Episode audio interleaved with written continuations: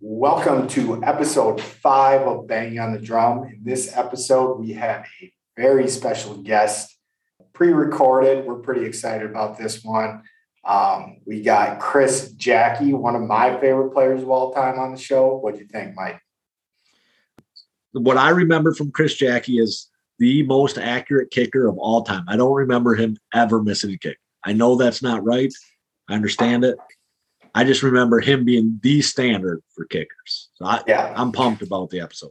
No, he was an awesome dude. He gave us a great interview. He gives a lot of time. So this episode might run just a little bit long. If you're a Chris Jacke fan that's tuning in, we'll try to explain the segments and how they work. But we'll just give you a rundown. So we really enjoy talking about the Packers. We enjoy talking about betting on NFL games. We have a challenge, and we're going to just recap the games, try to be pretty quick in the recapping the games. Then we're going to pick the games for next week. I've been on quite the heater, so if you enjoy winning money, you might want to listen up. But welcome in to episode 5, Kicking It with Chris Jacke.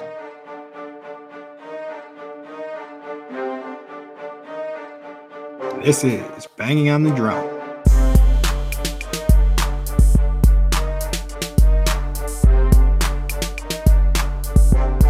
Patrick, how's it going today?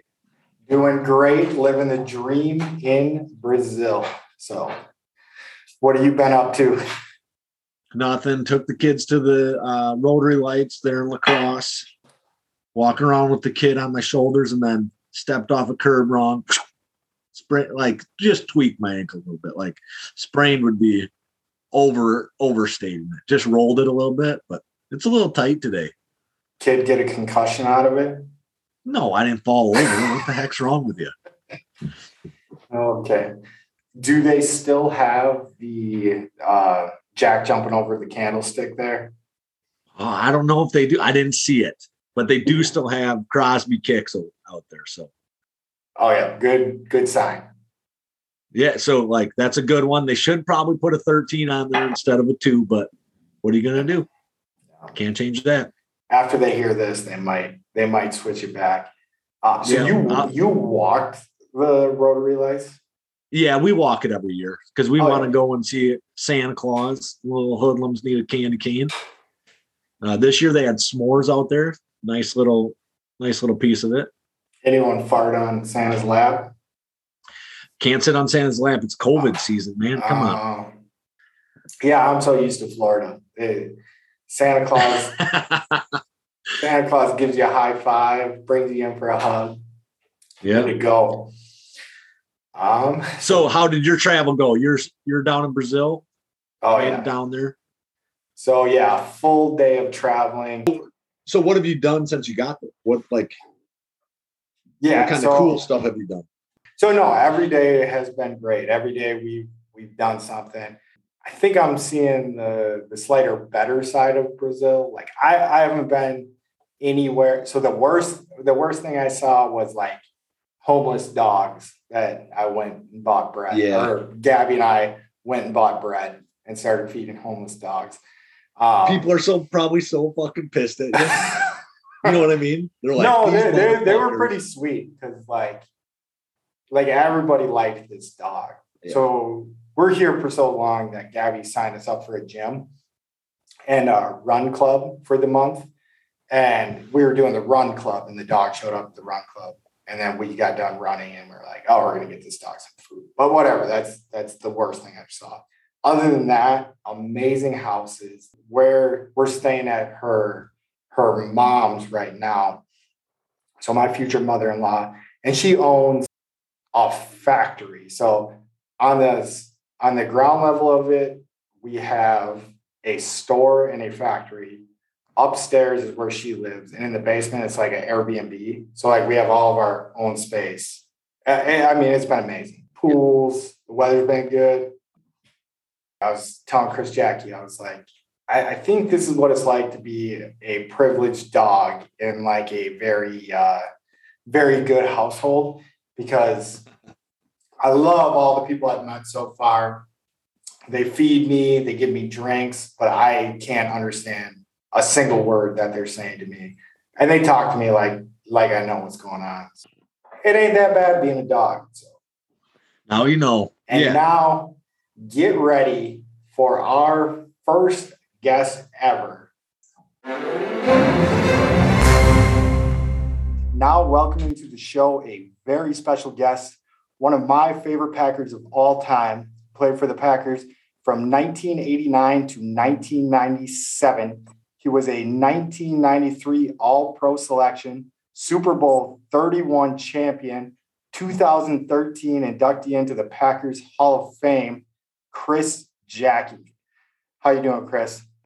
I'm doing well. Thank you from way down south, I've learned. Yep. I'm coming to you guys from Brazil. It's our first international show as well. So we got a lot of firsts. You're our first guest, Chris. Mike just hopped in here. Perfect timing, Mike, right in the middle. Hey, Mike, how you doing? I'm doing well. How are you doing, Chris? I can't complain. I hear you're from the large city of Wilton, Wisconsin. That's correct. I'm in Green Bay, and I honestly had never heard of Wilton, Wisconsin. So Pat probably never heard of Wilton, Wisconsin. He grew up 15 minutes from it. So it's true. Yeah. See, so like so Pat grew up in a small town. And I'm from a minute town, right? Yeah. Nice. So how's the weather in Brazil? I gotta ask. Oh, it's amazing. So it's obviously summer down here. So it's been between 66 and about 84. So it's been perfect. That's nice. It's actually supposed to be 60 here in 2 days. Believe it or not. Yeah.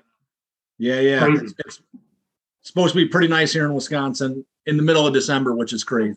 Right. I've already got a bet with somebody that there's going to be golfers out on Wednesday. So I'd be out golfing. I got to find a golf course. I got to find a golf course down here. So we'll see how that goes. Just got to rent some clubs. All right. Well, we'll get into it here. So I see that you were the founder of the Player Alumni Resources. So what's that all about?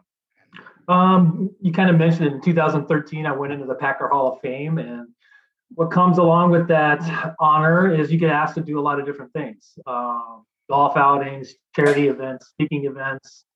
So I said, I don't advertise myself to do it. I had done golf outings before, but through the Packers. So I decided, I'll start a website just for myself, is how it initially started. But I started reaching out to William Henderson and Gilbert Brown, guys that were already doing this type of stuff. And I knew they were doing it. I just never had a real interest in doing it, promoting myself. So I talked to those guys. I said, how are you promoting yourself? And it was more like shaking hands, meeting people, that type of stuff. They didn't have a website presence. So I kind of explained to them what I was thinking. And I just said, hey, if you guys want to do this, I'll put your likeness on the website. You tell me what you like to do. You like to golf, you like to speak, you just like to sign autographs, all this type of stuff. And I'll help facilitate that, with the public, with you, and I'll take a small cut of the fee that you collect. And they said, no problem. So that's in about 60 seconds how it started and what it is. And I got I haven't counted lately, about 50 guys on there right now. The majority of which I played with, that Super Bowl 31 team. There's a lot of good characters on there. They all have great stories for corporate speaking. Some of them play golf, some of them try, and they shouldn't. But it's been fun. I've been doing this since 2013. We had a little slowdown because of COVID, like everybody else last year, but it's picking back up. People are getting sick of being afraid and staying indoors and sort of do things again. So that's how it started, and we're getting back in gear for it. That's awesome. And our next question is, you guys show up at bachelor parties ever to party?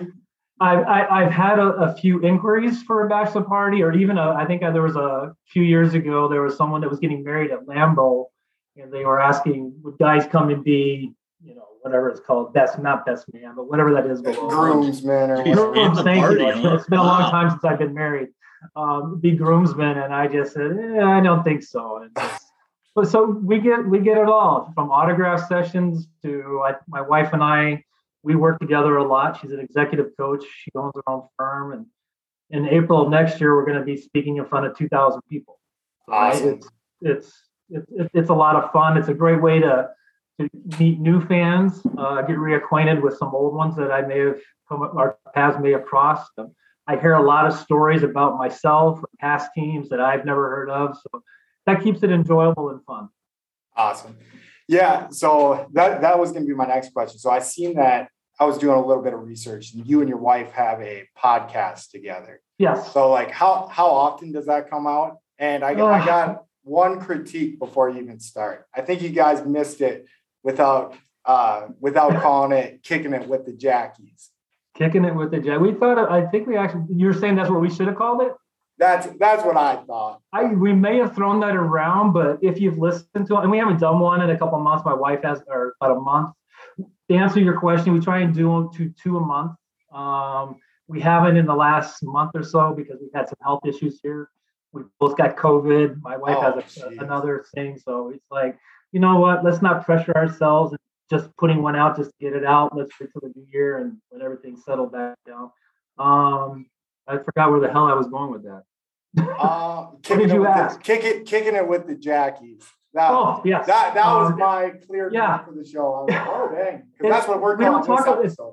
If you've listened to, we don't talk a lot about football unless there's something going on. I think I talked about when Aaron came out and said he was immunized, not vaxxed. You know, I talk about it because I have to vent sometimes. But we do a lot of, my wife has her own book.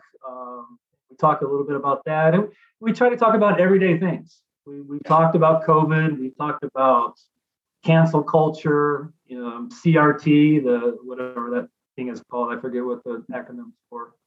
Critical race theory. We talk about a lot of different things that are happening, not just football. I listened to the last one that came out because I was like, I didn't even know you had a podcast. And one of the things I loved on it was you were talking about like music lyrics that you used to think, but like you didn't know. Yeah. Every time, like, real. Yeah, I got round and round for rats. Big old jet airliner. I thought it used to be like, let's go down to Atlanta. You mess up the words when you're young or you've been drinking, whichever comes first. You tend to make up the words yourself to songs. So we kind of incorporated that, and we've discovered we've messed up a lot of songs. I was going to say, my favorite one I've ever heard like that was someone thought, you know, the song Beast of Burden. Like, I don't want to be your beast of burden. So they thought it was, I can smell your pizza burning. I'm going to have to write that one down. I may have to mention that one. I can smell your pizza burning. I can't not hear that when that song comes out. I'm writing that down. That's a good one. Yep. That's so, Rolling Stones, correct? Beast of Burden. You stumped me. I'm not good with it. You don't know who sings Beast of Burden? Well, you're only 30. You're only 31, so you're fine. I think it's the Rolling Stones. It's Rolling Stones. It is. All right. Yes. All right. Well, we will get into the interview here. And I do kind of want to go back in time just because I just want to know like what it took to be an NFL kicker and like what made you choose that route. So like in high school, did you play other positions or like, did you know right away, like, hey, I'm going to be the guy? No, I never played other positions in football. I didn't play football until the seventh grade. And I found out quickly I wasn't athletic enough. I wasn't fast enough to be a wide receiver or running back or any of that stuff. But at the same time, I was playing soccer and baseball. So I was playing both those sports and kicking footballs from seventh grade all the way through high school and college, and obviously into the NFL. So I was... and then on top of that, I was playing club soccer. So, I mean, in soccer, I grew up in Dallas. In soccer down there is year round. It's like up here in Wisconsin, you only play while you can when the weather allows it. Whereas in Dallas, there's always a fall league, a spring league, and a summer league. So even when I was playing high school football, I was still playing club soccer and high school soccer all at the same time. So, no, I don't know if I didn't like getting hit. I say, what position in football do you not get hit? It was punter and kicker, and I did both. So awesome. Yeah. So I was going to say this, Mike, this is for you, for your kids. Teach them how to be a kicker young. That sounds like a smart answer. Yeah. So Who got you into football then in seventh grade? In Texas, it's what you do. It's, you know, my parents, they supported myself and my brother in anything we chose to do, whether it was football or soccer or baseball, or I think I even tried basketball when I was 11 or 12. It was horrible. That was just not my sport. Still despise it to this day, I think, because of that. But no, it was in Texas. I mean, football was king. Even soccer wasn't that big back in the 70s and 80s when I was in high school, or even prior to that. So there weren't many options. You had to play football, especially if you wanted to be cool. Then how do you know? So you went to UTEP. Yes. So how'd that process go? Like, did they see? It was the only school that offered me a full ride. And, you know, I came from a family that was probably lower to middle class. And if I can get a free education without putting a burden on my parents, I thought it was the best thing to do. I could have walked on. I think they wanted me to walk on at TCU at the time. I think Jim Wacker was the coach back then, back when he was, what would that have been, 84, I guess. Too bad I could have walked on at Baylor also. Too bad you didn't get to be SMU. And these aren't cheap schools, and they wanted me to walk on. And I'm just like, I can't do that to my family. I just can't. And UTEP offered the scholarship, and I said, where do I sign? That's what I was going to say. You could have been at SMU when it was real fun. Yeah, they were fun to watch. I remember watching, you know, Eric Dick. I know what you're talking about, man. But that's no, they were fun to watch, though, growing up as a kid. Eric Dickerson and James, was that his name? The other running back? Craig James? He's a broadcaster now. Yeah, they were good back then. But then they got the death penalty, and I don't think they've recovered since. Yeah, I think they were ranked like one time in the last 5 years. Yeah. Something like that. But then with your UTEP career, you got to see that program turn around pretty big. Yep. From when you joined in 84, they were 2-9, to when you left in 88, they were 10-3. Right.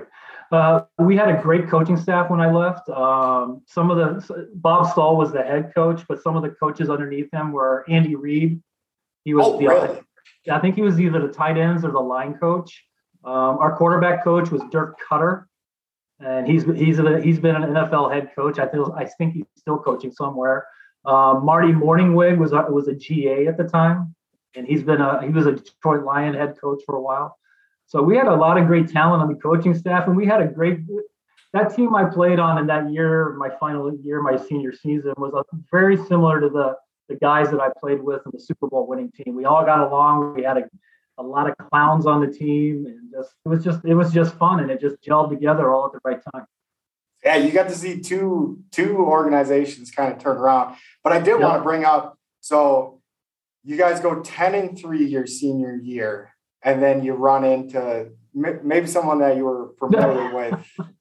We went to the big Independence Bowl in Shreveport, Louisiana. And, the quarterback on our team, his name was Pat Haggerty, and he and I and a couple other guys, the quarterback on the other team asked us to meet him out. And we said, sure, we'll meet him out. And I heard he's pretty good. He could drink a lot. He loved Jack Daniels, and I cannot touch the stuff since 1988. But the quarterback's name was Brett Favre, and he was a sophomore at Mississippi. Yeah, my boy could drink even back then, man. Whew.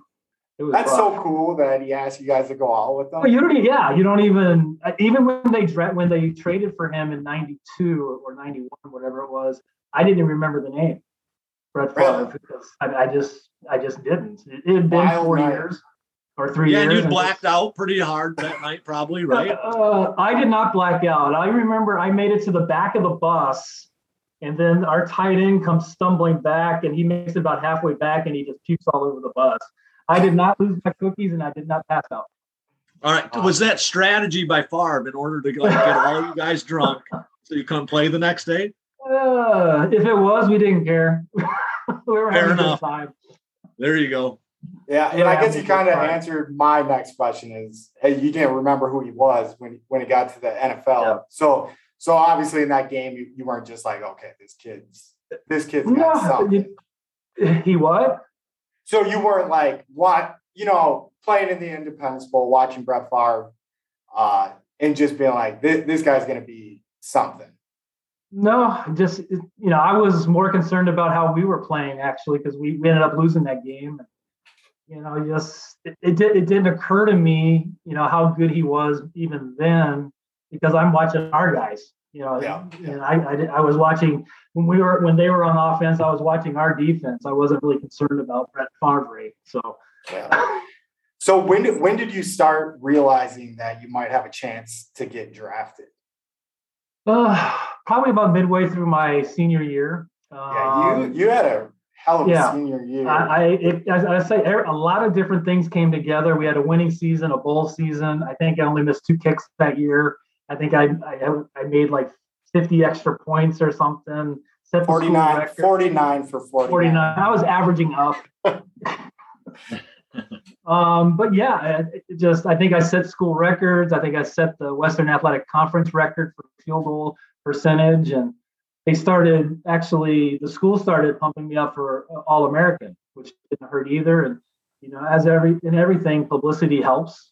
And things came together. I mean, I had a good year. The team had a good year. Went to a bowl game, got a lot of national exposure. And it was probably about midway through that season that even the head coach would come to me and goes, "We got guys asking about you, special teams coaches and personnel in the NFL." And I said, "Well, that's great." I go, "Let me get through this season, but don't make me nervous." That's awesome. Because I was looking at the numbers beforehand. I was like, mm-hmm. I wonder when you started getting looks, but yeah, it made sense.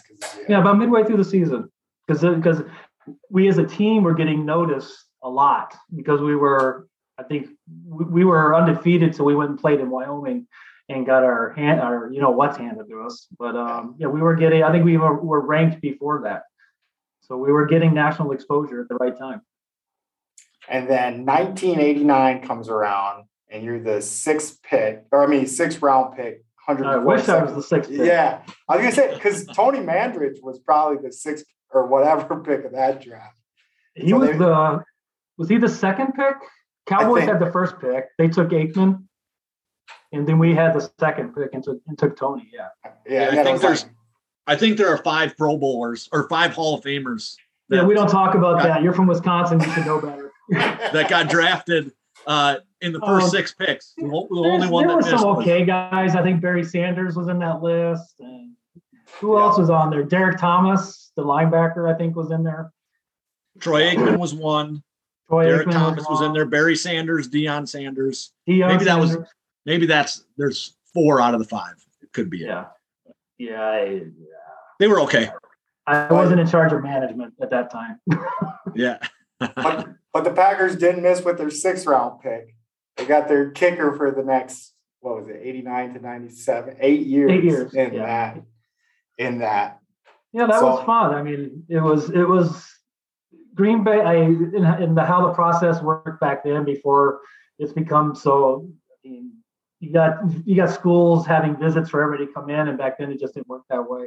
I worked out for, I think, the Los Angeles Raiders at the time and the Denver Broncos. And the special teams coach from Green Bay came down, and I thought for sure I'd work out for him, but never did. We just went and had a coffee, believe it or not, at Burger King. We talked for a half hour, and that was it. And I thought, well, that was fun. We got a free coffee out of it. So my agent thought I was going to one of the other 2 teams, the Broncos or the Raiders, and Packers called on the 2nd day. They thought I would be going anywhere between the 3rd, as early as the 3rd, but there's no guarantees in that.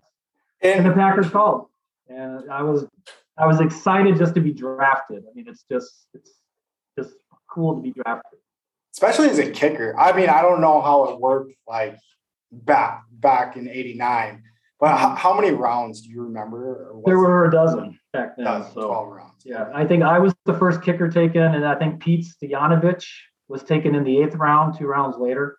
And he had an excellent career as well. So, because even with a 7-round draft nowadays, you get picked in the 6th round as a kicker, you're doing something right. So, right, exactly. Yeah. So then you come to a struggling Packers team back there, and then you get to see it all turn around, and then going to the Guardians? When I got there in '89, my rookie season was an extension of my senior year in college. It's just having the time of my life. We were winning the Cardiac Pack. I think we went 10-6, just missing the playoffs. Got to meet a lot of different characters. Don Majkowski and Don Bracken was the punter, and Brian Noble, and Sean Patterson was a good friend. And it was just fun when you're a rookie and you're winning. You're having a lot of game-winning kicks, and you're in the NFL. I mean, what could be better? And unfortunately, the following 2 years, it kind of we got flushed. Yeah, which led to better and bigger things, though. Yeah, you go from 10-6, then you go 6-10, 4-12, yep. and then we get Ron Wolf. Yeah, he changes it all around. He starts bringing in the coaching staff and makes the trade for Brett Favre and trades for Reggie and all these guys. And it took a few years to build it. If you remember, we had a problem with Troy Aikman and those Dallas Cowboys in the mid '90s. It took us a while to get over that hump, but we finally did. And I mean, there was those good 49er teams too, I wanted to bring up. So this is a reason. So I was 6 back in 1996. Nice. And there was a Monday night game. I don't know if you remember it. It was October. How old do you think I am? Of course I remember that. I was going to say, they can't forget it. You go 5 for 5 kicking field goals, hit a 31-yarder to tie the game, and then hit, I think it was a record at the time, a 53-yard field goal. Yep, in overtime. Yep. That was it was a fun game, and you kind of mentioned, I mentioned the Cowboys, the dynasty they kind of had in the 90s, but the 49ers were right there with them. I think we were 7-1 or 8-1 going into that game, and no one was really taking us serious, because we hadn't beaten those teams. So from a team standpoint, we finally beat one of those teams that everybody thought would be in the Super Bowl every year, being the Cowboys or the 49ers, and I think people started taking us serious that night. And we went through a lot that game. We lost to Robert Brooks that game. Don Beebe stepped up, had a great game. Obviously, the defense played well. So I think Antonio Freeman actually went down in that game when he broke it. Did he break his arm in that game? I think might have. But yeah, we were. It could have been. I'm testing your 6-year-old memory now. Yeah, because Beebe. Well, you're testing my 15 minutes ago before this interview started. Memory, and it's already failing me. But I know Beebe had like 220. He had over 200 yards receiving. Right. Jeez. So it makes sense that Brooks and Antonio Freeman were on the field. So yeah, I mean it was just a fun game. I mean what was cool for me is after the game, actually Steve Young came up and she just shook my hand and said, "Great kick," and I was like, "Shit, Steve Young." I mean, here I'm playing. I got Brett Favre on the team, but Steve Young. I mean, he was a stud at the time. And that's an all-time classic. So I think I'm going to link that. That might be the prerequisite before you listen to this interview on ours. I think that's fair. Put a link to that game. So the only thing that bugged me, they don't have the score on the bottom the whole time. It just flashes every once in a while. So that's the way it used to be. Like they didn't put that stuff on the TV at all. No, things have changed quite a bit since when he was 6 years old. Yeah. Mike was 10. So I don't got much. I only got like 4 years on, but it's enough. Oh, great. Because Mike was saying his first Packers memory was Don Majkowski going down. So it's not even a true Packers memory, right? So like I'm in like the other room, like playing with my Ninja Turtles or something. And I remember my dad kind of like, just being exasperated with like, oh man, what are they going to do now? Majkowski just got hurt. And so that's what I remember is like my dad being upset because Majkowski had gotten hurt and he didn't think they had a chance then, so. Did you remember that game? I mean, well, we were all upset. I mean, nobody, even the players on the team, I think the only person that knew that Brett Favre could be good was probably Ron Wolf. Yeah, I don't even think Mike Walker knew at the time, but obviously Ron Wolf knew something, but the rest of us didn't. And again, I was good friends with Don Majkowski, and I was saying, shoot, he goes down, we're done. And we learned within, a month, Brett Favre was pretty good. Yeah, because I think that game And you probably remember this better. I didn't research this one because you guys were playing the Bengals, I want to say. Yep. That's when he hit his first touchdown, the kick trick down. Yeah, we ended up winning the game. Yep. And Sterling Sharp there. Yep. All right. So from there, 96-97, you guys end up winning the Super Bowl. I think, and I mean, obviously, we're a pretty biased podcast, but one of the best teams of all time. And do you have any good stories from that? I mean, other than hitting 5 field goals in a night and winning a game 23-20 in overtime. It's just, it's everything. And I talk about this a lot when I do speaking engagements, just the transformation that organization and a team went through in 5 years to win a Super Bowl.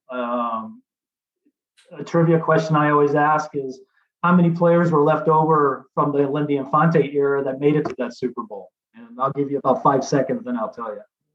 13. No. 3. No. You? Close. 1? 2. Oh. There were 2, Leroy Butler and myself.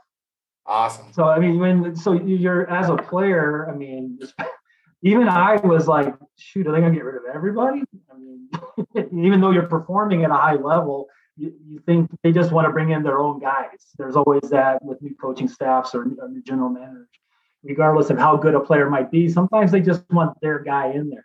And fortunately, I was able to hang on, and so was Leroy. But, I mean, they fired the medical staff. Obviously, they got rid of the managers. They changed the entire identity of that organization, not just from the players, but everybody internally, too. Your job was not safe.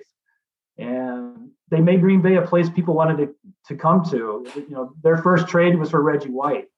And as far as great as he was on the field, he became an ambassador for people to come to Green Bay.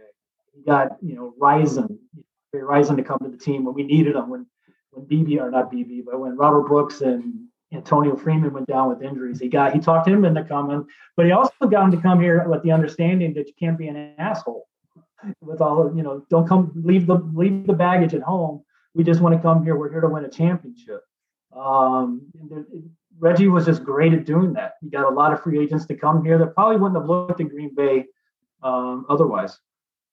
What tactics did he use in order to do that? He prayed a lot. I don't know. That's a great question. Unfortunately, Reggie's no longer with us. That would have been a great question to ask him, how did you sell Green Bay? I think he sold Green Bay that if we were, and Mike Holmgren did this in one of his first team meetings when he came to Green Bay, is if we can win a championship, or actually Mike would say, when we win a championship, players in this city will be treated like gods. And I'm not trying to insult religion or God or anything, but you understand what he was saying. Because of how tight-knit the state and the city are, you will be remembered forever. And I think that was a big selling point to guys. If we can win a Super Bowl here, you will be remembered forever. And here I am. What is it now? I think they had the 25-year anniversary of the Super Bowl this year. And people, I still get letters in the mail with, Topps cards to sign and mail back. And I'm sure other fellows do too. I got a rookie card that's coming your way. Is it that purple one? I liked the flow in that. You ever miss that? The hair, nice long hair. Now it just grows in places you don't want it when you get old. What were you saying? Something for you to look forward to. So you obviously enjoy being in Green Bay. What made you stay? My first wife was from Green Bay, and we had 2 children. And obviously, growing up in Dallas, I wasn't going to move back to Dallas. And split up a family or take the boys. I had 2 boys. We had 2 boys. I'll take them for 6 months and you could have them in Wisconsin. That just wasn't going to work. I still had a lot of connections here, a lot of friends here. So I just decided, I'll make this home. Raise our kids here separately as divorced parents as we did. And it's worked out fine. My youngest son works here in Green Bay. My oldest son went to West Point, graduated in 2016. He's coming home from Germany this Sunday, actually. I haven't seen him in about a year, so I'm excited to see him. So that's just how it worked out. It's just God had a plan, and his plan for me was to stay in Green Bay. And I met my current wife now here in Green Bay. So very cool. I thank him for that. I wish we could have skipped the first one and gone right to her, but that's another. Well, then you wouldn't have the. Maybe that's a Jackie's on the Job podcast. Yeah, maybe. There you go. So 96, 97, you guys win the Super Bowl, right? And then you get cut, or what happened? Like, what was the whole? My contract essentially expired. I finished a 3-year contract, and what I kept thinking early on when Ron Wolf and all them came in happened after my contract expired. They just wanted to go in a different direction. It sucks. You know, I didn't see it coming. You know, you think you're going to play. Every player thinks they're going to play with one team for their whole career, or at least they did back then. Maybe I think maybe a little different now. Aaron Rodgers. Yeah, we'll see how that goes. We're going to try to get him to stay. Do what? I said we're going to try to get him to stay. Yeah, forever. He should, but I don't. That guy. Never mind. I don't know. Anyway, they just didn't re-sign me. And then after that, were you hurt or anything? Because you went to Pittsburgh for a tryout. No, they actually signed me, and I loved it there. It was very similar to here in Green Bay, a blue-collar town, obviously a little bigger than Green Bay, but great, rich history of football. Obviously, Steelers are right up there with the Packers as far as a rich history. And I did get hurt during training camp, and I was really disappointed because I thought, you know, hey, I found another home, very similar to what Green Bay was like. And Bill Cowher was an excellent coach. Loved talking with him, and it just didn't work out. I got hurt, and then I ended up really not playing that year. I think I ended up playing one game at Washington because their kicker got hurt at the end of the season, and I ended up going to But anyway, I ended up in Arizona for about a year and a half. And then my body gave out. I hurt my ankle, my lower back. I've had 2 surgeries. And you wouldn't imagine a kicker's body wearing out, but it did. And in 2000, I decided I don't want to do this anymore. It isn't worth it. And so I want to be able to walk someday. I'll have kids. I want to be able to play with my grandkids someday. So I was thinking big picture, and you know, I had a Super Bowl. I played 11 years, had the best time of my life, but there were new chapters to be written. Awesome. Yeah, I mean, all good reasons, and I could see that, like with kicking, and I don't know how the like sports medicine was back then, but like if you're working one leg way more than the other leg. There was no gluten free back then, or keto or yoga. Well, there was yoga, but. You know, guys take care of themselves a lot better now. That's evident by guys like Rodgers or Brady, like the guys that last into their 40s, like even guys who have way more contact than them, their careers are longer. Well, I think it was over the weekend, is there an offensive lineman for the Washington football team? He's 39, or maybe he's a Jaguar or Panther or something. The Bears, left tackle, I think it's 30. Is that who it was? Maybe that's why. I think so. Makes sense why they were talking about it then. Yeah. And he got hurt last night. Yeah, offensive lineman. That's impressive. Yeah. So, yeah, these guys, they take better care of themselves, and maybe they don't drink as much as we did, or, you know, obviously my generation didn't drink as much as the Lombardi generation, thank God. Yeah, because I was going to say, too, shoot, I actually forgot where I was going with this.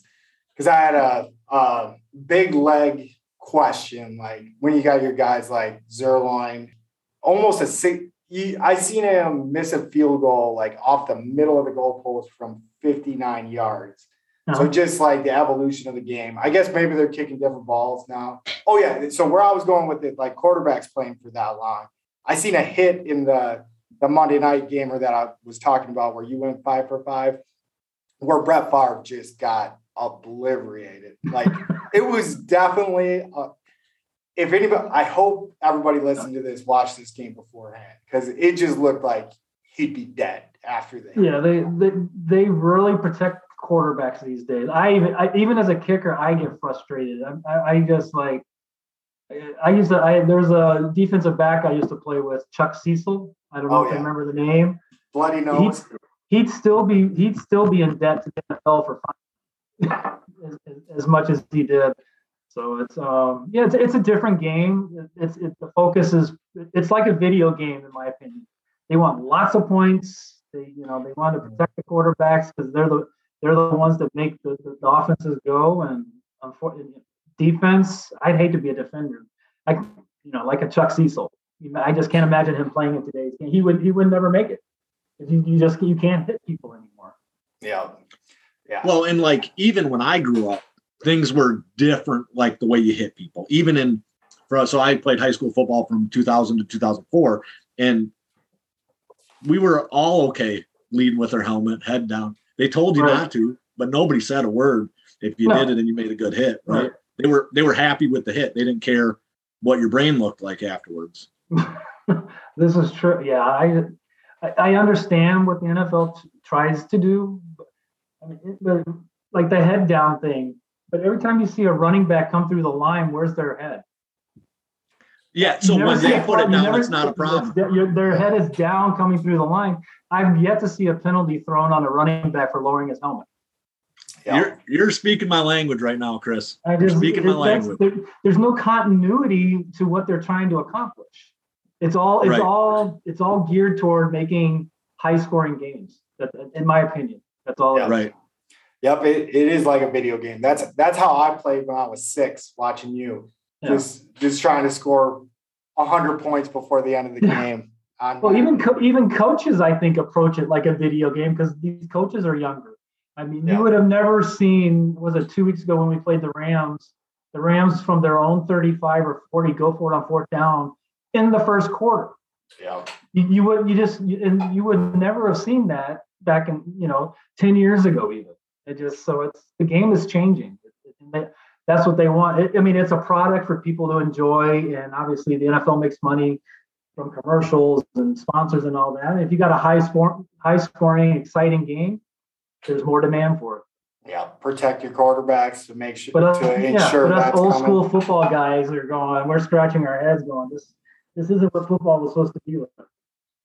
I want to jump into what you're seeing with this clown show of a special teams performance that we've been seeing. If it's not the kicking, it's the punt returns. If it's not the punt returns, it's the kick returns. And just what you're seeing with what's wrong with, especially just getting into the specifics with the long snap, hold, kick. Like, obviously you're going to know better than me. Right. Well, we'll approach Mason first. Right, I think he's fine. I think he's fine. I think he had a patch there where he just wasn't comfortable with the snapper and the holder issues. But even in the subsequent couple of games where he was still missing, everything looked good. So it was a mind thing with Aaron. We'll get to his head case in a second. Sorry, I didn't say that. Bleep that off. I think it's a head thing in Mason's head that it's a confidence thing. And I think he went 4 for 4. I know he shanked one out of bounds last night, but that stuff happens.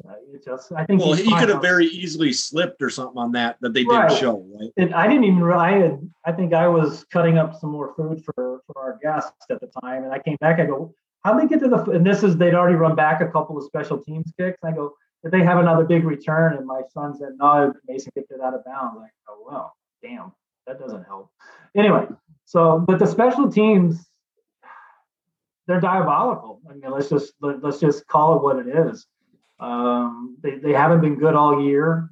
It's to me, and this is coming from a kicker, keep in mind, it is the most important phase of the game. It determines momentum. It determines field position. It determines, the excitement on the field. If you're giving up, that's a deflator. Kicking the ball out of bounds or giving up a big return. It's a momentum changer. It's an emotional deflator if that happens. So special teams is very important. So if this team has aspirations of going to a Super Bowl or going deep in the playoffs, they've got to figure out a way to fix it. And I don't know. And I think I saw LaFleur come out and say they're not getting rid of the special teams coach. I don't know what else he has to do to prove that they need to find something new. And I don't think they can bring someone in off the street. That makes no sense. But there's got to be someone internally they could bring up, even if maybe LaFleur took it over himself. But there's got to be something there which we just don't know is happening. Because that's what I'm curious about too. Because I mean, we're big football fans. We watch the game a lot, but like I don't know like what's going on, or like guys not staying in their lanes. Like I don't know if you noticed, because I guess that'd be hard to see just on like that's hard to see on TV. I mean that comes down to coach. I don't know. I mean that's a great question. That'd be interesting to see. But it's been happening all season. We don't have good return teams. Our coverage teams are, last night they were horrible. I mean, they haven't been good, but last night they were flat out bad. So something's got to change. Well, we have 4 games left, then the playoffs. Yeah, something's got to change, and we're not going very far. Special teams, in my opinion, is that important. And I mean, if we lose at any aspect of the game, like obviously right now it's going to be special teams, because I mean we even had that muff punt like in. Oh no, never mind. That guy called back. But anyway, we've had muff punts where where the other team gets it inside the 20 and the defense holds and only gets a field goal. So fix that. Yeah, you cannot catch a punt with your face mask. I mean that's that's fair catch 101. What are your thoughts when there is a big return as a kicker? Where does your mind go as soon as you know that you're in the play and having to make a play? Make it look as realistic as possible without getting hurt. Okay. You just kick. We have no pads on basically. I made a few tackles over my years, and you don't feel good tackling those guys. It's just you don't have a mouthpiece. I mean, you don't have pads on. And you a lot of kickers. I mean, I'm watching the games, and you see a lot of kickers just make an effort and do a little flop just to make it look good. You see him juke me out, man. Yeah. He was running straight. there was no juke. No, yeah, that happened. Herschel Walker did that to me one time because most of those little guys that are returning kicks are little guys. Herschel Walker was not, and he was not a juker. He ran me over one year in the Metrodome. I remember. What would your coaches tell you to do? Did they tell you like? Oh, they're telling you to make the tackle. You got to make the tackle. You got to make the tackle. So that's why we got to do a really good acting job for them. Yeah. Just make that business decision. Yeah, just don't use your legs. I've seen kickers do that. They try and trip them. I go, don't use your legs. That's your bread and butter. Your legs. If you break a leg, you're done. Yeah, see, and I think, to be fair, like it's really important to have a good kicker. We watched that with like the Bears where they couldn't find a guy for a couple years. Right. And I don't know that it's not that guys are not talented. I think that it's got that guys get in their own head, right? And if you have a guy that stays out of his head, he can make those clutch kicks like you or like Mason or who else was real good for the Packers? Longwell, like any of those type of guys. Right? Sure. Yeah. Guys that can consistently make it. Right. You don't want them hurt either because replacing them is tough. Well, it's points. Yeah. I mean, you see that all the time, and especially this season with Mason on social media, we got to get rid of him. And I keep asking, who are you going to bring in? Exactly. You got to answer that question. You're going to bring in someone off the street who can't make 30 other teams, but you're going to bring them to Green Bay in December. That usually shuts them up. But Mason's going to be fine. I'd rather have Mason in a slump kicking here in December and January than some guy off the street. Let's put it that way. Yeah, so I really like the answer. Somebody, just bring somebody in. I love that answer. Yeah. Somebody. Yeah. Give me one name. Right. And they don't have one. There are none. Yeah, Mason will be fine. And I'm never one to call for like a kicker's head or anything like that, because I mean they go in a funk, and then because even I feel like when I was rewatching stuff from the season where you end up going 5 for 5, going on that stretch, like there was a little struggle before you get that game, and then obviously the rest is history. But I mean. You guys didn't have much. I mean, you had one of the best kick returners of all time. Yeah, you kicking the ball. We had a Nolan Cromwell, who was an excellent, special teams coach, and I don't know how much time they put in to special teams nowadays. I know there was a special teams practice 30 minutes prior to every practice during the week, almost like this Friday. And plus, there's a special teams session during practice. So I know we put a lot of effort, and I'm assuming it's the same now. I can't imagine there isn't. But there was a lot of effort. I mean, we had Desmond Howard. We had guys that were motivated on coverage teams. William Henderson was a rookie that year, and he was on every coverage team and return team on the roster. So it was a lot of guys made their names because of special teams on that team. And it won the Super Bowl. It won the Super Bowl for us. Before we get too far, I'll have to be honest. The first time Mason had his funk, 5 years ago or whatever, I was calling for his head. I've since changed my mind on that. So I've evolved. I was praying the season ended because it was all in his head. I mean, it was so obvious. A lot of times when a kicker goes out for a kick, the camera kind of goes in real close up, and he just had that lost look in his eyes, like. I tell my Lino and Mike, I go, he's not going to make it. I go, he's already missed inside his head, and sure enough, he missed. So it's there's a lot kickers. I mean, everyone's mental. I mean, it doesn't matter if you're a kicker or a quarterback, but when you're in a funk, you're in a funk. And sometimes the season ending is the best cure, which it was for him. He came back, and I think they gave him an incentive-laden contract, and I think he, was all pro basically. Yeah, he's crushed. Yeah. Yeah. Well, I mean, maybe not this year, but I still have faith. So I'm not worried about Mason so much as the rest of the special team. They scare me. Yeah. So when you were kicking, though, it was usually the backup quarterback, right, that was holding the ball. Mm-hmm. What do you think pushed the change where, like, now punters, it seems like? I started – actually, punters were the primary holders during my time, too. Okay. There was a time when we had Paul McJulian was a punter here for a while, but he didn't know how to hold. So Don Majkowski was my holder, and then when he went down, Brett Favre became my holder, which was scary as shit because he hated it, was horrible at it, would let go of the ball. And, that would be me too. I would have the finger on it. Like I never let my friends get a good kick. I would pull my finger. Well, he would. I mean, if you Google it, there's pictures out there of him doing this with his finger, and he would always tell me before I kick, he'd go, Chris, don't kick my finger. I go, Brett, I'm not going to kick your finger. But I said, Brett, if you let go of the ball, I will kick it next time. So, but I think he became the starter, and then Dom, I think they suited him up as number two, so that he was back to being my holder. So Craig Henschrick was my holder, Don Bracken when I first came in. Even for me, it was primarily punters that were holding. Okay. For some reason, I just always remember like Doug Peterson or something holding. Maybe it was just because it was in the video games. But he was like a third backup, I believe. He may have held. Blair Kiel held for a while. Again, this was all during that time we had a punter that didn't know how to hold. So I think you're right. I think Doug Peterson was a backup. Blair Kiel was. I think they were actually switching Doug Peterson and Blair Kiel. They were two and. One would be the backup quarter 1 week, and then they'd be number three the next week. And so I was alternating during the season with two different holders, which was a nightmare. But I bet no one didn't listen to me.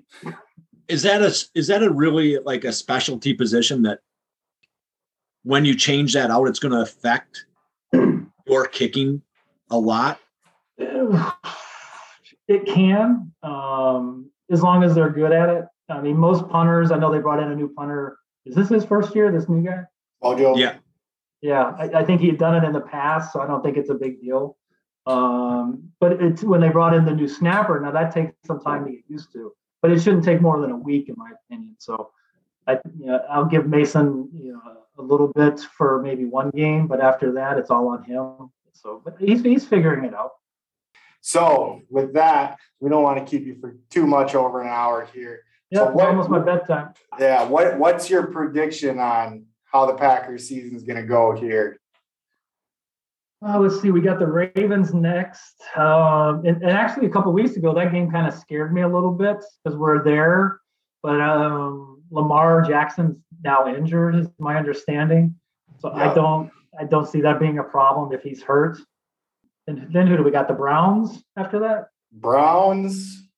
Let me pull up. Browns should not be a problem. Vikings scare me a little bit because I think that team just finds a way to lose all the time. They're not getting blown out by people. They're dangerous.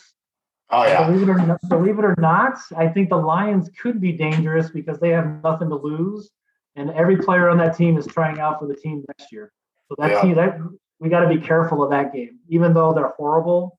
And it's funny to say a 1-15 team might be dangerous, but they can be. Oh, for sure. Yeah. So I think easily 4-0. I think we can finish. Would it shock me if we lost one of those four somewhere along the line? No. It's a gotcha game. Then in the playoffs, you think the special teams can pull it together? And they better. Or we're going to be one and done. That's my prediction. It's that important. You can't have turnovers. You can't miss field goals. You got to cover punts and kickoffs, especially if you're playing in Lambeau where it's cold. Field position is vital. There's usually not high-scoring games that you're playing in Lambeau Field in January. Was that your girlfriend that just walked by? Yep, that's my fiance. No, tell her I said hey. Chris says hi, baby. Hi. She says hi back. I heard. So yeah, the special teams have got to get it together. It's an important phase of the game in January in Lambeau Field. And yeah, I agree. I think if anything, it's going to knock us out of the playoffs. It's going to be what we've been seeing on special teams. It could. All right. Well, thank you so much, Chris, for coming on. Anytime. This is awesome. Yeah, we appreciate it. Anytime, guys. All my friends. Bring back some of that warm weather from south of the equator. You're on the other side of you're on the bottom part of the world. I know. It's amazing. I've been getting treated like a king down here. I know what it feels like to be a well-treated dog now. Like I love these people, but I don't understand a thing that they're saying to me. just nod your head a lot. Yeah. They feed like you me. They give me drinks. I'm good to go. That sounds like a nice place. Oh, it's amazing. Pretty lucky. All right. Thanks again, Chris. Anytime. Awesome. Thank you.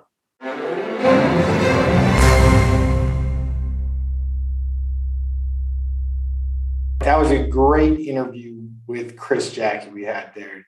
Wasn't he super cool, Mike? I was super surprised by like how chill he was. Like he gave us way more time than I expected. He gave us a boatload of time. Like for someone like that, we just kind of reached out to him like, hey, like we want to give this a shot.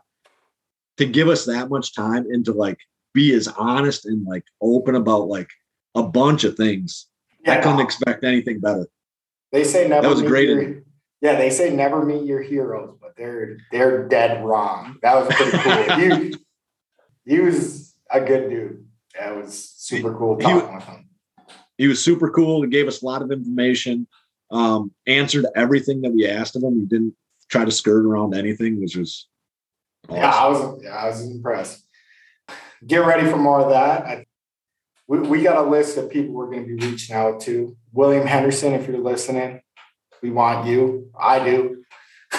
Yes, we would like to hear from anyone that has any information, like on pretty much anything, right? Especially if you played for the Packers. We'd be really into that.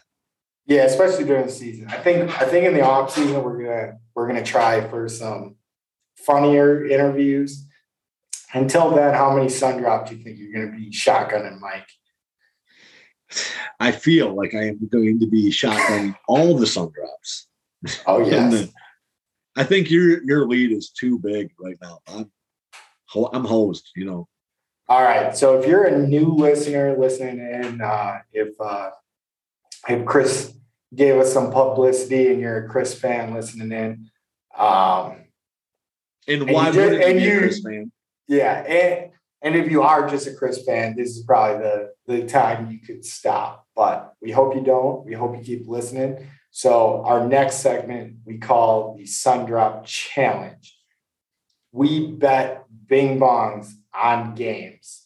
Each game is we bet 100 bing bongs on against the spread with 10% juice. So if we win the game, we get 100. If we lose the game, we lose 110. We do it week by week. if Mike wins a week, that sun drop goes to me.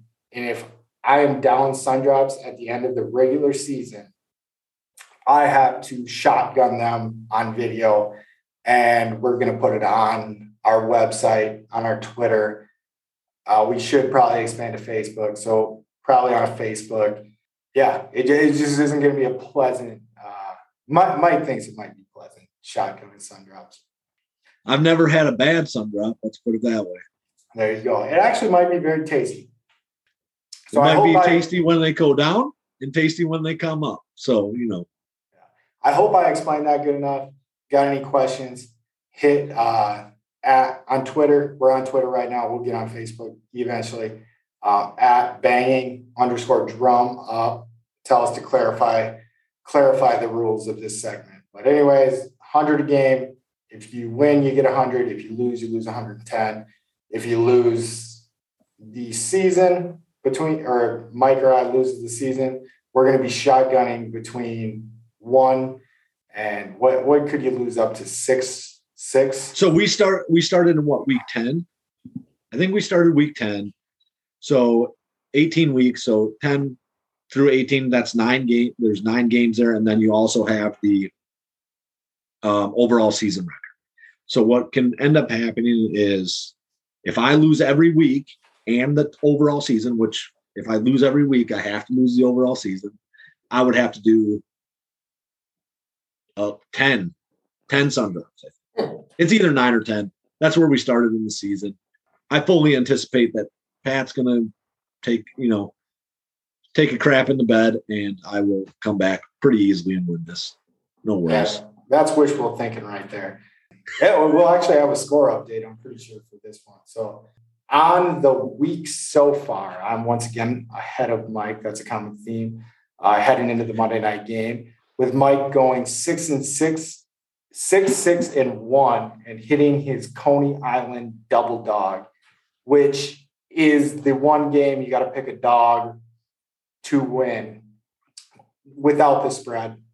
So Mike hits his Coney Island double dog, making him plus 40 bing bongs before the Monday night game for the week. And I went 7-5-1, and I also hit my Coney Island double dog. So we did pretty good with the Coney Island double dogs on this one, giving me 250 bing bongs for the week. The week will push, though, if the Rams can cover plus 2.5. If the Cardinals win by a field goal or more, Mike will be down 3 sun drops in the challenge that he will have to shotgun at the end of the season if he can't make up that deficit. Total bing bong count before the Monday night game, if you are betting with me, you are up 1,200 bing bongs. With Mike, you are still up 140 bing bongs. So not bad either way. You're at least not losing your house. If you're so honestly, I'm pretty surprised that we are both plus money, right? Mm-hmm. So plus bing bongs. Shit's not money. We're not betting money. No, it's illegal where I'm at. Mm-hmm. Probably put Pat in jail for about 10 years down in Brazil. Yep. Yeah. No betting here. I have no idea if that's accurate. No, I think you can get away with whatever you want down here. No. All right, so we're going to roll into the games. We're going to try to do this pretty quick because I know we got a long interview on there. Like I've been saying, I'm in Brazil on vacation, so I get to watch my fair share of football, but not as much as I usually do to break this down. So the first game we had on the docket was the Thursday night game, which was wild. Steelers at the Vikings. Vikings were -3. Vikings win 36-28. And we were both on the Steelers, so we were both losers. So right there already, you can see our bias. We just bet against the Vikings.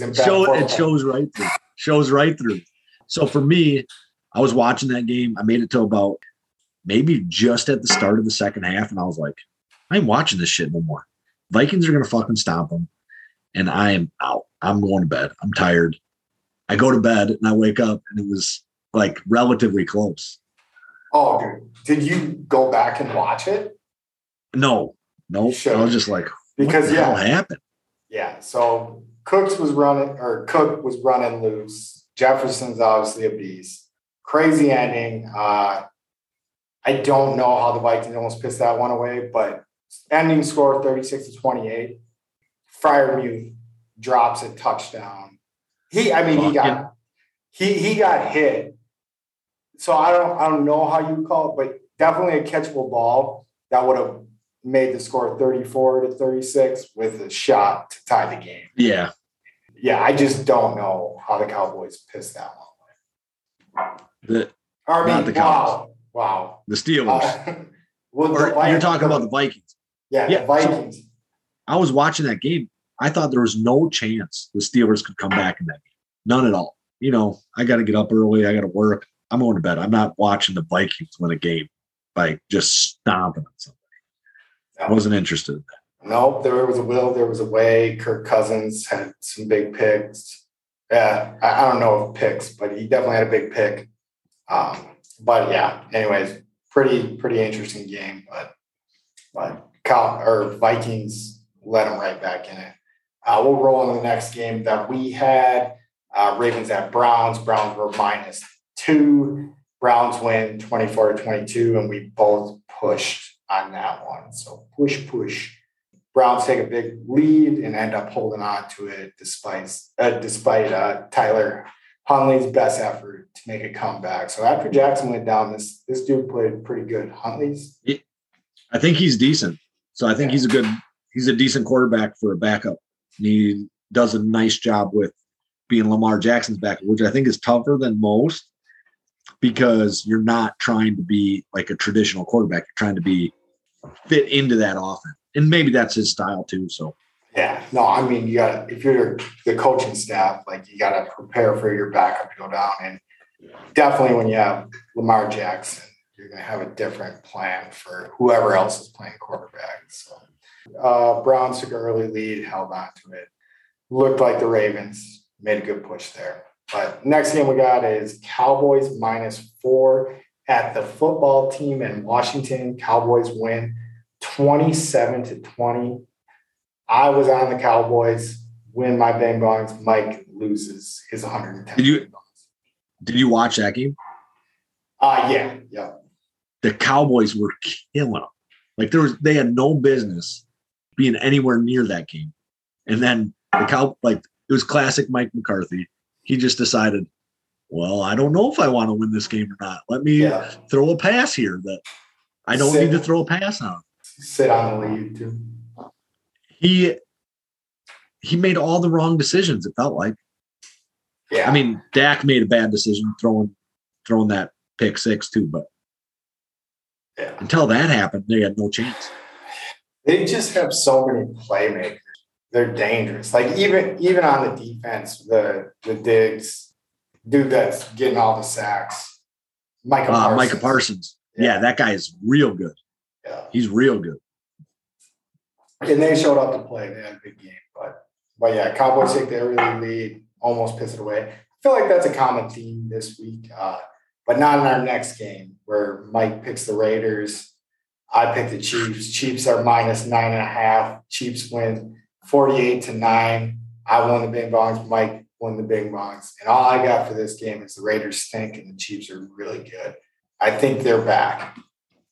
Fair enough. All right, roll into the next one. Seahawks at Texans. Seahawks were -7.5 points on the road. I think we both kind of could see that one coming. Anyway, Seahawks win 33-13. We both win the bing bongs. Russ and the Seahawks are going to be a tough out from here on out. I think. I don't think they're going to make the playoffs. They dug themselves too deep of a hole, but they're good. I mean, whatever. They got Russ. In the fantasy minute or the Rumple 8 or whatever we're calling it.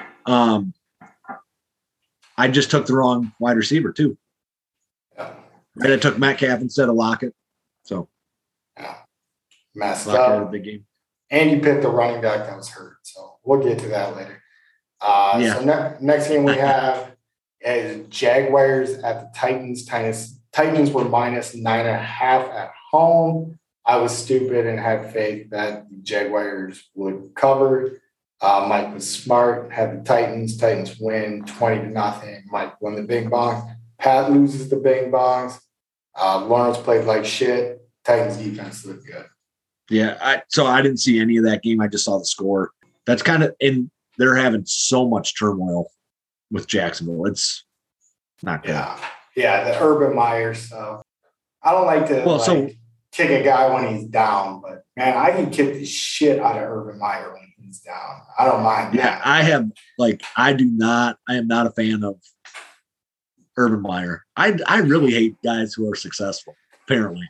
Matt Jones, Urban Meyer. You like if you do well at something, I hate you. All right, we'll roll. No reason at all. There's reason to question Urban Meyer, but whatever. Well, there's reasons to question. Yeah, that's not wrong. Yeah. All right, we'll roll to the next one. Saints -5.5 at the Jets. Mike loves Taysom Hill, so he picks the Saints. I thought the Jets could keep it close at home, but I was stupid. Mike wins the bing bongs, Pat loses the bing bongs. Long story short for me is Jets stink. Kamara being back is such a big difference. But if they play a better defense that stacks the box, they're going to be in trouble because Taysom Hill can't throw the damn ball. He did throw the ball fairly well on the stat sheet. Yeah, so the stat sheet doesn't always determine whether or not you can throw the ball, though. I think Taysom Hill is better than Trevor Siemian. Gives you more options at the very least. Yeah, no, I think with Kamara being back, that backfield. I mean, obviously it's going to be better with Kamara back, but you get your easy little short throws in. You get your more dynamic read option play out of it. Big difference. But I think if you're a defense and you're like, hey, we're putting 8-9 guys in the box and just making. If you're a good enough defense to do that, the Saints aren't going to be able to do what they did to the Jets. The Jets suck, so that's pretty easy. Yep. All right, Falcons at Panthers, first ever double dog pick. So the Panthers were -3, so. So I picked the Falcons to straight up win the game. Mike picked the Panthers, and Pat hits the first ever Coney Island double dog, which gives me 200 bing bongs, and Mike loses 110 bing bongs. Easiest double dog I've ever tasted. Didn't have to drive anywhere to get it. Both teams stink, and the NFC South is all the Bucks. No problem. That's what I got. Yeah, I don't think either team is good. Yeah, the hammer dog poop bowl. I mean, so I think that at times Cam can take over a game and dominate. He just hasn't. Did against the Cardinals, right? Yeah, I mean, his first game back. He had some nice runs in this game, but I had a bad pick though for sure too. Yeah. All right, next game we got Lions at the Broncos. Broncos were -8. Mike picked the Broncos. Broncos win 38-10. I picked the Lions. Mike wins the bing bongs. I lose the bing bongs. Lions are bad. Broncos are okay. I don't know. Kind of story that game. Yeah, I didn't see much of that. I actually didn't even know what the end score was for that game. Didn't care. The only thing I cared about was if the Lions went 1-11-1. That's what I want. They did it for you, Mike. They made you happy. One's across the board. All right, next game, Giants at Chargers. Chargers were -10.5. Mike picked the Giants. Jeez, Mike, how dumb can you be? And Pat picked the Chargers. Chargers win 37-21. I won the big box. Mike loses the big box. And that was just a good old-fashioned butt whooping. And final score was even closer than I looked. The Giants tacked one on at the end. Yeah. Giants are a rough team. We won't spend any time on that one.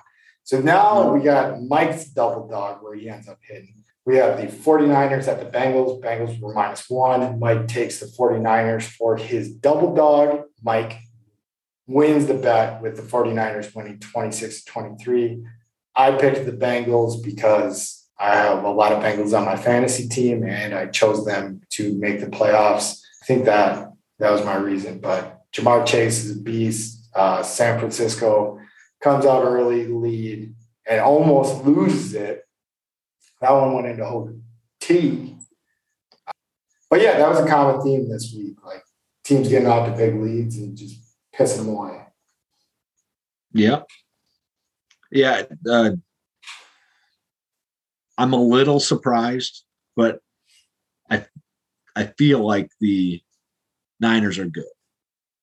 I think they are. I think the Niners. I don't know what the Bengals are. I guess I don't know what the Niners are either, but I think they're both plus teams. They're above average. Yeah. And they are just above average. Yeah. And I think they're both going to be scrapping for a playoff spot. I do think the Bengals can still win the AFC North. They might. The way things are going right now. Holy cow. Yeah. The Cardinals have the NFC West on lock, basically. But I think the 49ers are going to be battling with the Vikings for that last playoff spot. Go Niners. Yeah, that's what I got for that one.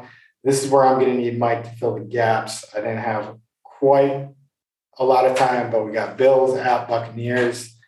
Buccaneers were -3.5 at home. Bucks win 33-27. I won. Mike loses. It looked like a great game. Goes to overtime, but I did not get a chance to check out anything besides the scoring plays in that game. Bucks were up big in that early, 17-0 maybe. Yeah, like I was saying, like the games when I was going back and watching them, teams were taking early leads and just pissing them away.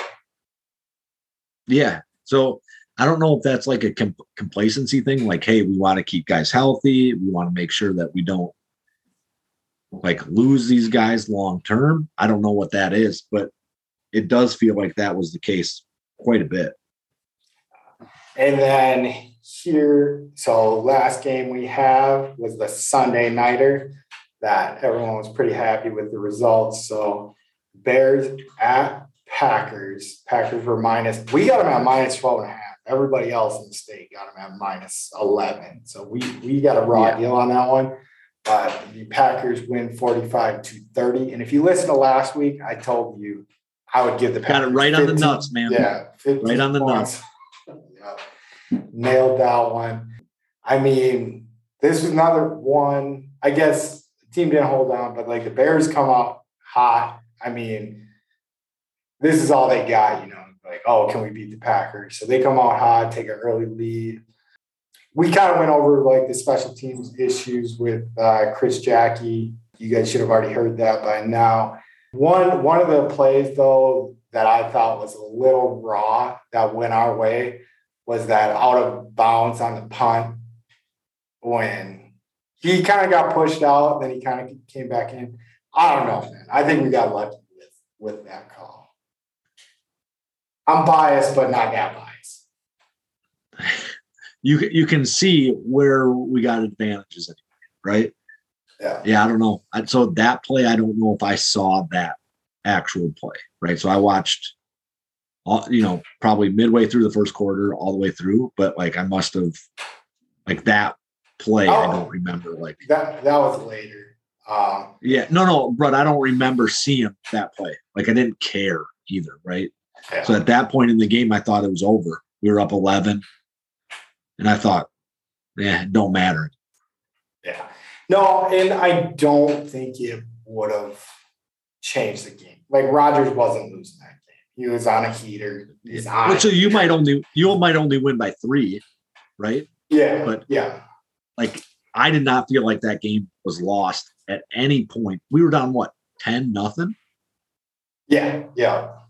And I thought, well, I guess it's going to be a close game instead of like, I didn't think, there's no way we win this, which I definitely felt in games for sure, yep. But not for this one. Yeah. No, I mean, yeah, I felt comfortable the whole time. Like even when the Bears were up, I was like, we're good to go. Like That. So I actually felt like really good down 6 at halftime. Like, oh yeah, this will be fine. Yeah. And normally if we don't have an interview, we're gonna dive into Wisconsin sports a little bit more, but we got a long interview here. We're gonna try not to make this one too long. Yeah, the Badgers had a rough game against Ohio State. That's the only thing that really I can think of. It was a rough game. Badgers bounce back game next week. No big deal. Yeah, I don't think they're in trouble. They seem like they'll figure stuff out. Current game we have in progress, the Monday Nighter, where Mike picked the Rams plus 2.5. I picked the Cardinals minus 2.5. Looks like Mike is going to – so right now we have the Rams 27, Arizona 13. Looks like Mike is in pretty good shape, but I guess we can't really say that with all the crazy late scoring that came this week. So the other thing is we want the Cardinals to lose. You want the Cardinals to lose. I want the Cardinals to lose. The Packers want the Cardinals to lose. Yeah, it'd be nice of them to lose. It'd be a nice Christmas gift to all those of us in Wisconsin. Get it done, Cardinals. Yeah, lose one for us. You've helped us get into the playoffs before. Now help us get the one seed. The real ones know that reference. And that wraps up last week's recap, and we are going to try to fly through our picks this week. All right, get ready for the Week 15 picks. So we are going to start with Mike. I actually did my homework this week, and I picked my picks beforehand. So I'm just going to be firing those bad boys off at you. Mike, I don't know. Where are you sitting at, Mike? Did you do your homework? I'm ready, too. I did my homework in about 8 minutes, so that's why I'm so good at this stuff. Yeah, you're crushing it. So Thursday night game, we have Chiefs minus 3 at the Chargers. This one seems super easy to me, but I'm going to let you pick first, Mike. I got the Chiefs. Oh, yeah, Chiefs minus 3. I think that is just going to be shit pumping. They have figured stuff out in Kansas City, and I think they can bring it on the road with them there. So next game we have is Raiders at Browns. Browns are minus 6. I'm going to lead this one off. I think the Raiders are awful, so I'm going to take the Browns minus 6 in Cleveland. Apparently, I'm a Raiders apologist, so I am on the Raiders plus 6. You said 6, right? That's what you got, man? Yeah, you got plus 6. If you have any of your lines different, I still have a line that's not out yet, so we'll see if it comes. I used Yahoo. So Yahoo had Week 15's lines. Yeah. Yahoo Sports did.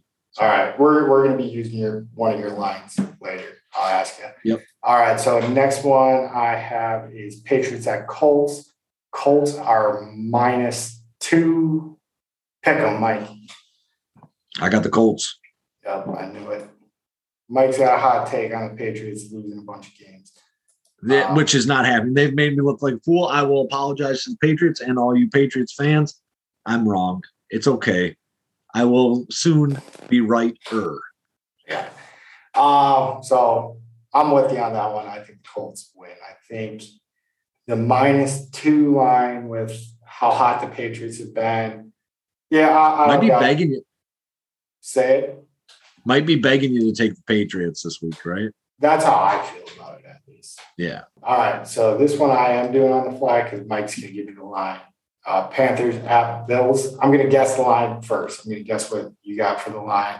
I'm going to say the Bills are minus 7, a whole touchdown. 10.5. Okay. Yeah, that was stupid.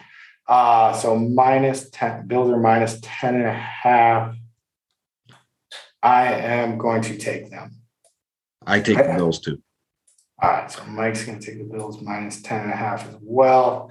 What you got for that one, Mike? Why are you taking the Bills minus 10.5? So they're a good team. Ran into a couple of other good teams is what I believe. Mm-hmm. And I just can't expect them to, continue to lose. Yeah, no, and they got a good defense. I think with Cam Newton, the Panthers are pretty one-dimensional, I'll say it. I think with the Bills' defense, it's going to be tough for the Panthers to score points. I think that's going to be Bills big. All right, we're going to kick it back. We got Texans at the Jaguars. Jaguars are -3 at home. And this is the poop bowl of the week. We'll call this game the Hammer Dog Poop of the Week. This might be the poop bowl of the season. Yeah. This is a pretty bad one. Yeah, I don't even know where to go with it. Yeah, you. I got the Texans +3 because I don't like the head coach of the Jaguars. Didn't know where to go. I think both teams are awful, so I ended up going with the Jaguars -3. I got no reason for you. Just guessing on that one. So next game, we got Titans -2 at the Steelers. And that just screams trap to me, so I'm going to go with the Steelers +2. I don't have that game for some reason. It's Titans, Steelers. Steelers -2? No, Titans are -2 in Pittsburgh. I'll take the Titans. All right, you're taking the Titans. And we're going to circle back to our double dog. So our double dog is going to be when you pick a dog for the straight up win, if that makes sense to you. If it doesn't, it doesn't matter. It's a Coney Island double dog. Make sure everybody knows. Yep. Extra cheese, extra chili, and mustard. So next game we got, Mike's going to kick this one back. We got Cardinals -13.5 at the Lions. I got the Lions. All right, Mike is +13. Lions. I just have no faith in the Lions after this week. Cardinals are going to win by 20. So I'm taking the Cardinals. Next game, we got Jets at Dolphins. Dolphins are -8.5. Dolphins are playing pretty good. I think that's a pretty high number, but I like it. So I'm going to take the Dolphins -8.5. I got the Dolphins too. Dolphins. All right, next game, Cowboys -10.5 at the Giants. Mike's been screwing up his Cowboy picks ever since we started. That's what happens when you hate the Cowboys. I got the Cowboys. All right. Yep. Same. I got the Cowboys. I think they're a good team. They got their playmakers. They have their bad weeks, but the Giants are awful, in my opinion, and the Cowboys. I think last week's show, I was like, okay, the Cowboys aren't that great. They're a good team. They don't worry me too much in the Packers' path, but that I just jinxed us, but whatever. I hope that doesn't come back to what me. The fuck, man? Yeah, I know. That was bad news. All right, so next game, I guess I didn't pick this one. We have the football team at the Eagles, and the Eagles are -4 at home, which sounds wrong to me out loud. I'm going to go with the football team +4. I'm hopped off my Eagles bandwagon hard. I'm on the football team too. All right, we both have the football team +4. Mike's going to kick this one back. We got Bengals at Broncos. Broncos are -1.5 points at home. Bengals +1.5. All right. Double dog. Oh, that's Mike's double dog. He had the double dog paired. Put the DD next to that one. I got the Bengals as well. I was looking into making that double dog, but I am going to circle back to my double dog. But like I said, I have the Bengals as well, +1.5. And then next game we have is Falcons at 49ers. 49ers are -8.5. I like the 49ers. It's the Falcons? Yep. What's the line? Falcons at the 49ers. 49ers are 8.5 point favorites at home. I'm taking the Niners, 8.5. All right. I think we got a lot of similar ones this week. And since we're both up money, I know I said one time that we're going to see what the consensus is doing, but we're both up money, so it must not be in too bad. Next game we got is Seahawks at Rams. Rams are -6.5 at home. I got the Rams. Rams, he's taking the favorite. I am taking the dog. So I'm taking the Seahawks. And I was thinking about stamping that one as my double dog. I was going to give some good points on that one. Yeah, that's a lot. But I'm taking the Seahawks. I'm not going to stamp that one on my double dog. I think I know which one I'm circling back to. Next game, I got the no-brainer, the Century. We got the Packers at the Ravens. Packers are -5 at the Ravens. And that is just going to be an absolute disaster for the Ravens. So Packers by 100. So with this game, we should actually have to pick the score, right? In that way, like we could actually give it to one of us or the other of us. But it don't matter. I'm on the Packers too. All right. 5.5 or 5? I got them at -5. I get the lines fresh, hot off the press. First line that comes out. That's what I got. We'll do it. We'll pick a score. I am going to say the Packers win 35-17. Okay. So I got like a 28-17. 28-17. All right. So Mike doesn't have faith in the Packers scoring that extra touchdown for us. I don't think they're going to need it. That 17 is not going to come until the last 3 minutes. They're going to score a touchdown right at the end of the game. We're going to be up 28-10. It'll be essentially a blowout. Yeah, that's what I got there. So the Packers could score a load of points on that game because their secondary is in shambles. Yeah. Well, they got a lot of guys in there. Maybe we will. So the over is 43.5. So we're both picking the score to go over the over. So maybe double dip on that one. Packers in the over, parlay it, win some bing bongs of your own. But yeah, next game we'll go Saints at Buccaneers. Buccaneers are -11 at home. And like I said, when the Saints are going to face a defense that's more capable than the Jets, which the Buccaneers defense is much more capable than the Jets, they're not going to do well. So I have the Buccaneers -11. So giving the points there. Yep, I'll take them too. All right, I talked Mike into that one. All right, last game the week is the NFC North showdown between the Vikings, who are -3.5 on the road at the Bears. What you got, Mike? I got the Vikings, -3.5. I do too. I feel like we have a lot of similar picks this week, but yeah, I think the Vikings are a good team. They're just very good at finding a way to. And there's no way the Bears get the special teams breaks that they got last week. There's no chance. Yeah, no, I don't think there's. Granted, there's no team I watch closer than the Packers, but I just can't see. I don't see another team that has like the special teams problems that the Packers have. But we fix those. Super Bowl championship. We're so good, we might not need to fix them. No, I don't think that's accurate. If you did that against a good team, so let's say if you did that against the Rams, they would have killed us. Yeah. They would have killed us. It would have been a bloodbath.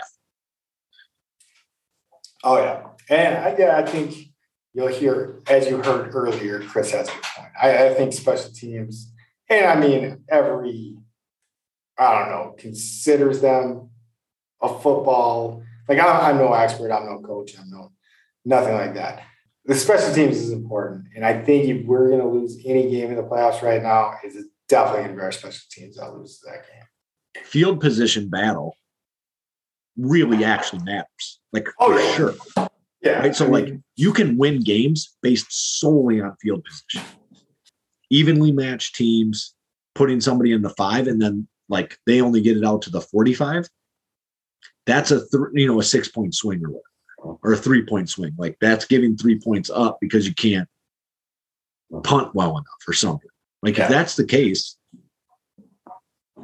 and we're fucking it up and giving guys 40 yards every time they touch the ball on a kick, we're done. Yeah.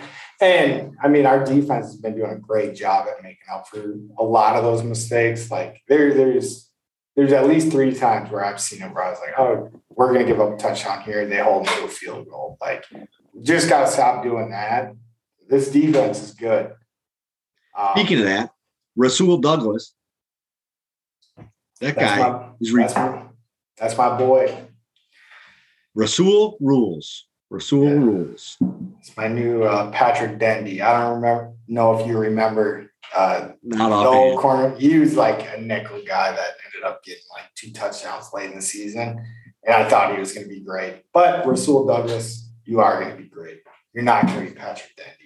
The real question is whether he can keep a spot on the team. Like, I see that he's great, right? I see that. I see he's reading the ball really well. He's playing excellent.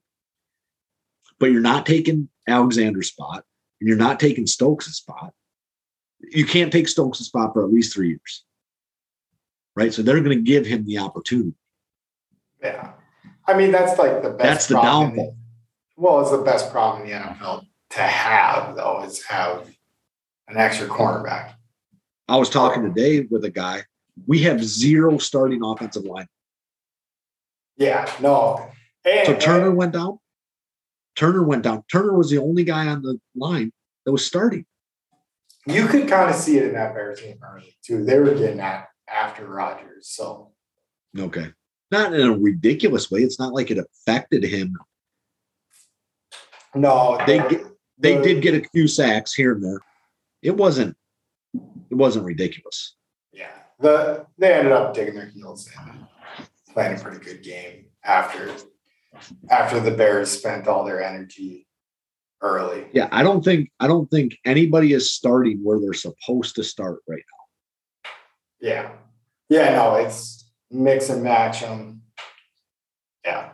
So the only starter we have left on the line, I believe, is Lucas Patrick. He's got a sweet. He's starting at center, and he's not supposed to be at center. Yeah, no, I mean, we'll see. Like that's another thing too. Like, I don't know if it's going to fix the special teams, but it's going to make our offense a lot better when Bakhtiari's back, and our defense is still going to get better with Alexander back. So I think we have some. Alexander comes back. When Alexander comes back, that puts a guy on special teams that you might not be using on special teams right now. You could be. And I'm not saying that's Douglas. Yeah, no, you could be right, but I don't think if you have a third string corner, I could be completely wrong saying this. If you have a third string corner playing special teams at a very high level, I don't think when your corner goes down, he takes his place. You take him off special teams. I could be wrong, but I think you'll leave him out there. I would take him off because I imagine that it's easier to play special teams than high-end corner. And thinking through the high-end corner, like being able to like process through that and then doing that much running to give him another, 400 yards worth of running in a game would be pretty difficult. Yeah, no, I mean, there's a good point there. And yeah, maybe I'm wrong. Maybe it's more of like if like a linebacker fills in, I don't think you take him off. Like if he gets a starting job due to injury, I don't think you take a linebacker off the field. But I don't think you mess with the special teams unit. Like I think if you can help it, you don't. How often? So more than likely, Campbell would be awesome on special teams. Yeah. But would you really put him there? Or like, maybe a better example would be like a Brian Urlacher. He might have been awesome playing special teams. Oh, I'm sure. But do you actually want him to play special teams? Yeah. Like, do you want him out there? I'm not sure.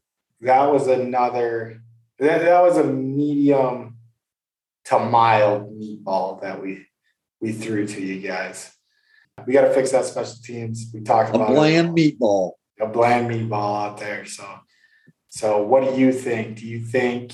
We'll make it easy. Do you think switch your special teams unit when a starting corner goes down and the third string corner's playing all the time, but he was doing well on special teams. That was confusing. I just confused myself saying that. But I hope you get my point. You heard the conversation. You can make a decision. We will roll quick into our last segment before we wrap things up. This one has been getting the most emails, is the Rumble Fantasy 8. And we got an email from Jared that lives in Toma. And he is wondering, I'm reading his email right now. He says, hey, is this Rumble Fantasy 8 blowjob thing real? If so, how do I submit my team? And Jared, I'm just gonna cut you off there. It's not a blowjob; it's a hand job. So yes, BJ's from PJ this week. No, these are all from all from Mike. So if you win, you're in Toma. Mike's in Wilton. You guys can meet at Hardee's in Oakdale, and you'll have a good time. So we have Mike's Rumple Fantasy 8 here. So this was an alternating thing. I thought it was hand jobs for me one week and then BJ's from PJ the next week. No, dude, I don't want to do that. Well, all right. See, you got it there. You got it all right. Mike, so you picked an injured player last week to put on your team. You had the whole league. That's what happens when you don't do your homework. He picks Christian McCaffrey, who's sitting at home. Well, yeah. This is what happens when you do this on a Monday and you're not doing your homework and you haven't looked at anything. I will give Mike that one. I did surprise him with. I made us record a day early. But you had told me we were recording a day early. And I didn't remember that. You changed your schedule due to my needs. So, and he will take care of your needs if you get a perfect team. All right, Mike. See, I think we could have a whole segment BJ's for PJ, but no, I don't want to do it. No, Mike, don't make me. All right, so we're gonna start out. You do them in order for me this week, though. So we're gonna start with quarterback. You did your homework this week, right? I did this pretty quickly. So you're picking Lamar Jackson. So Lamar Jackson, I believe, news I heard is that they expect him to play, right? So they're not expecting him to be out. Yeah, I wonder what that line would be if they expected him not to play. I don't think it. Yeah, it's got to move. Yeah, he's got to move at least. He's a great player. Yeah, right? 2 points. Yeah, 2 points in the batting roll. So maybe it would be Packers. He's a guy that scares the bejesus out of me. But that's probably I just said flashbacks to Kaepernick, right? Yeah, a running quarterback or Vic. Yeah. So those guys ruined a lot of our playoff opportunities, Vic and Kaepernick. But I wonder what the difference is, though. You wouldn't have to see Lamar Jackson till the Super Bowl. So you get that. I don't know if they're going to do it this year, but you usually get that championship, bye week, Super Bowl. So, I mean, you get an extra week to prepare for them. Maybe they're taking that out, though, with the 18-week season. I don't know. I probably could check, but I'm not going to. I don't know either. I want to say that I thought it was pushed back, though. That they pushed the Super Bowl back a week because of the 18 weeks. I like how when I say that, that I don't know, you ask me a question with the inflection. No, I said I want to say. I want to say that that's what happened. All right, let's rattle them off. I'm taking the fantasy year off until next year. So we're going to call this segment the Rumble Fantasy 8. Email us your teams. So Jared. You could tweet it too. Jared, banging on the drum at gmail.com. And just give us a quarterback, two running backs, two receivers, tight end, defense, and a kicker. That's a standard team. Yep. We were doing the math wrong for a long time. We even had it down to 6, but we are going to do the Rumble Fantasy 8. So give me a quarterback, man. Dak Prescott. Who's he going against? Giants. Good pick, Mike. Good pick. Probably a primetime game or the game of the week, too, because they always are when they play. Oh, yeah. Huge markets, right? Yeah. Every game in Brazil is a primetime game for me. Primetime / past my bedtime. We're 3 hours ahead of you. So you're 3 hours ahead of me. So this is like 1 o'clock in the morning. Yep. Ish. Yeah. Okay. I was going to ask you about that. I mean, it's nice for the noon games and like the 3 o'clock games. Not bad. The late games, it was tough staying up for the Packers game.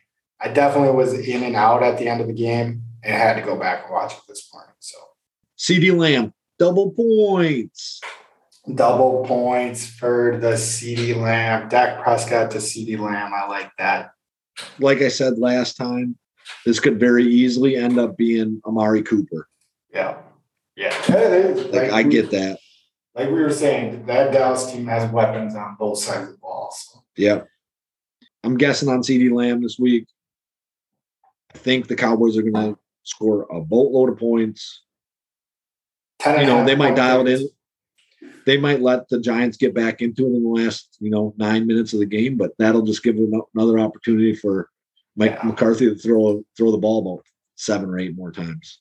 Yeah, gets ahead, sits on his lead, and then doesn't know what to do when the team comes storming back. Debo Samuel is my other wide receiver. All right. What do we got for running backs? We'll roll through it. I won't make you give a full breakdown on everybody. Devontae Foreman. They are playing the Steelers, right? Yes.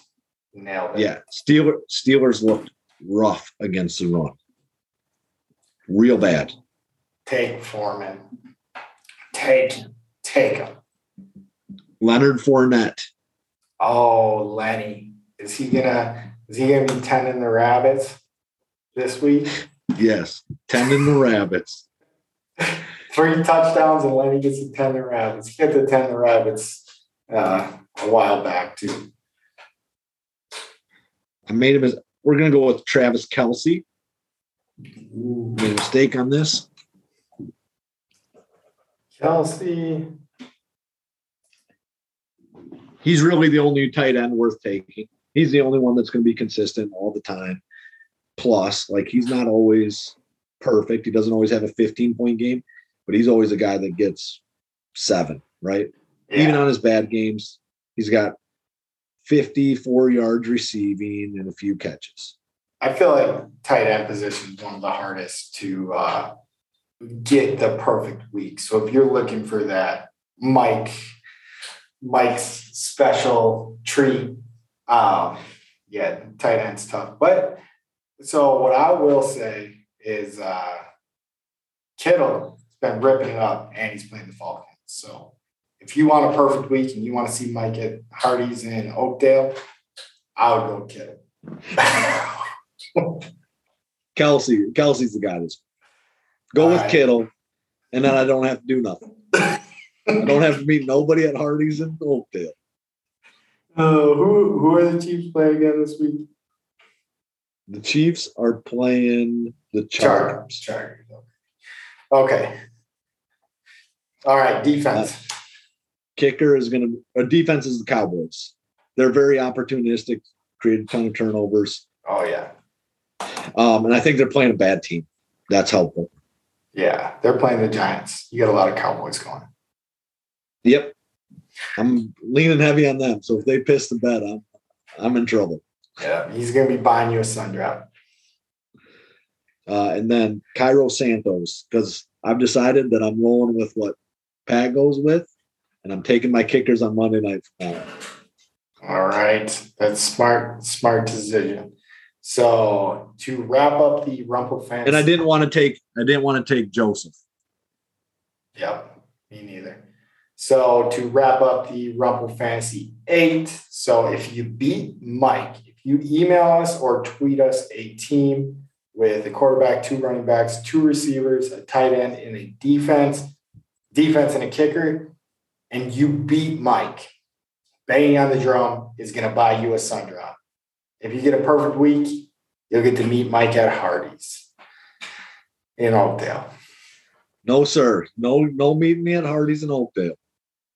We'll see. He said, all right. So we'll see how we chop that. All right. DJ's from PJ. So sorry if you were stayed listening and you're a Chris Jacke fan.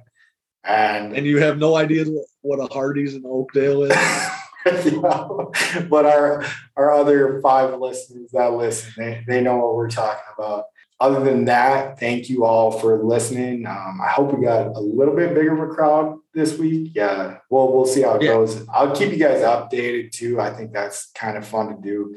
So maybe I'll tweet out the how many listeners we got. We're international though. I'm coming to you from Brazil. We got someone in the UK downloading this. We got India loves us. I think we got like 7 people from India downloading this. 1 person from Australia, he's our mate. And then I think we got like 99. We're over 100 downloads. So we're at one. Last I saw, we were at 1. Yeah.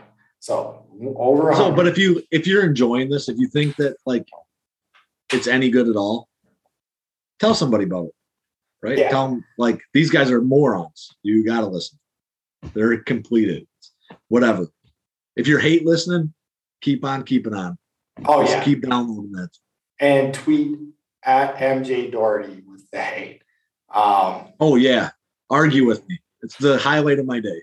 He loves it. So I do. The most action we've been getting on Twitter so far is like we tweet something off the Bang on the Drum account and then we go like it.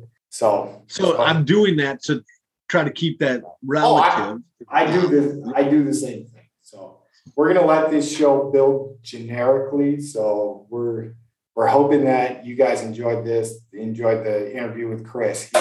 He was awesome. Shout out to him. We're getting Packers legends on this show, and it's only our 5th episode. So, well, I mean, yeah, we have a Packers legend. Like I said, like I don't remember him ever missing a kick.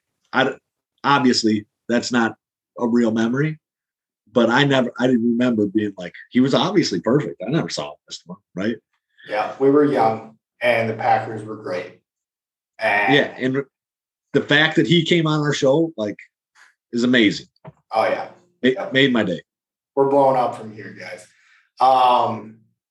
So what else was I going to say? So we got a website. We'll click the link on there. It's a pretty long link, but follow us at banging_drum. If you want to email us at bangingonthedrum@gmail.com. We'll put this in the notes. And the other thing I want to throw in the notes is going to be the game that Chris and I were talking about where he goes, or well, Chris, Mike, and I were talking about where he goes 5 for 5 and the Packers beat the 49ers on a Monday night to be taken as real contenders. So I'm going to throw the link in there. It's fun to watch other than the score is not on the screen all the time. That's a little bothersome. But other than that, you get past that. Maybe pull up the box score next to it so you know what the score is at certain times. But Packers win 23-20. Chris Jacke walks it off with a 53-yard field goal and becomes my hero for the rest of my life. So thanks for coming on, Chris. Thank you all for listening. And, hey, if you like it, let somebody know. Thank you. And all you suckers that doubted the Packers can eat my shorts.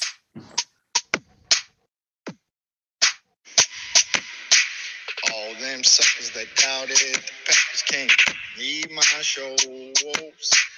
All them suckers that doubted the Packers can eat my shorts. Beat 'em. All them suckers that doubted the Packers can eat my shorts. Eat my shows.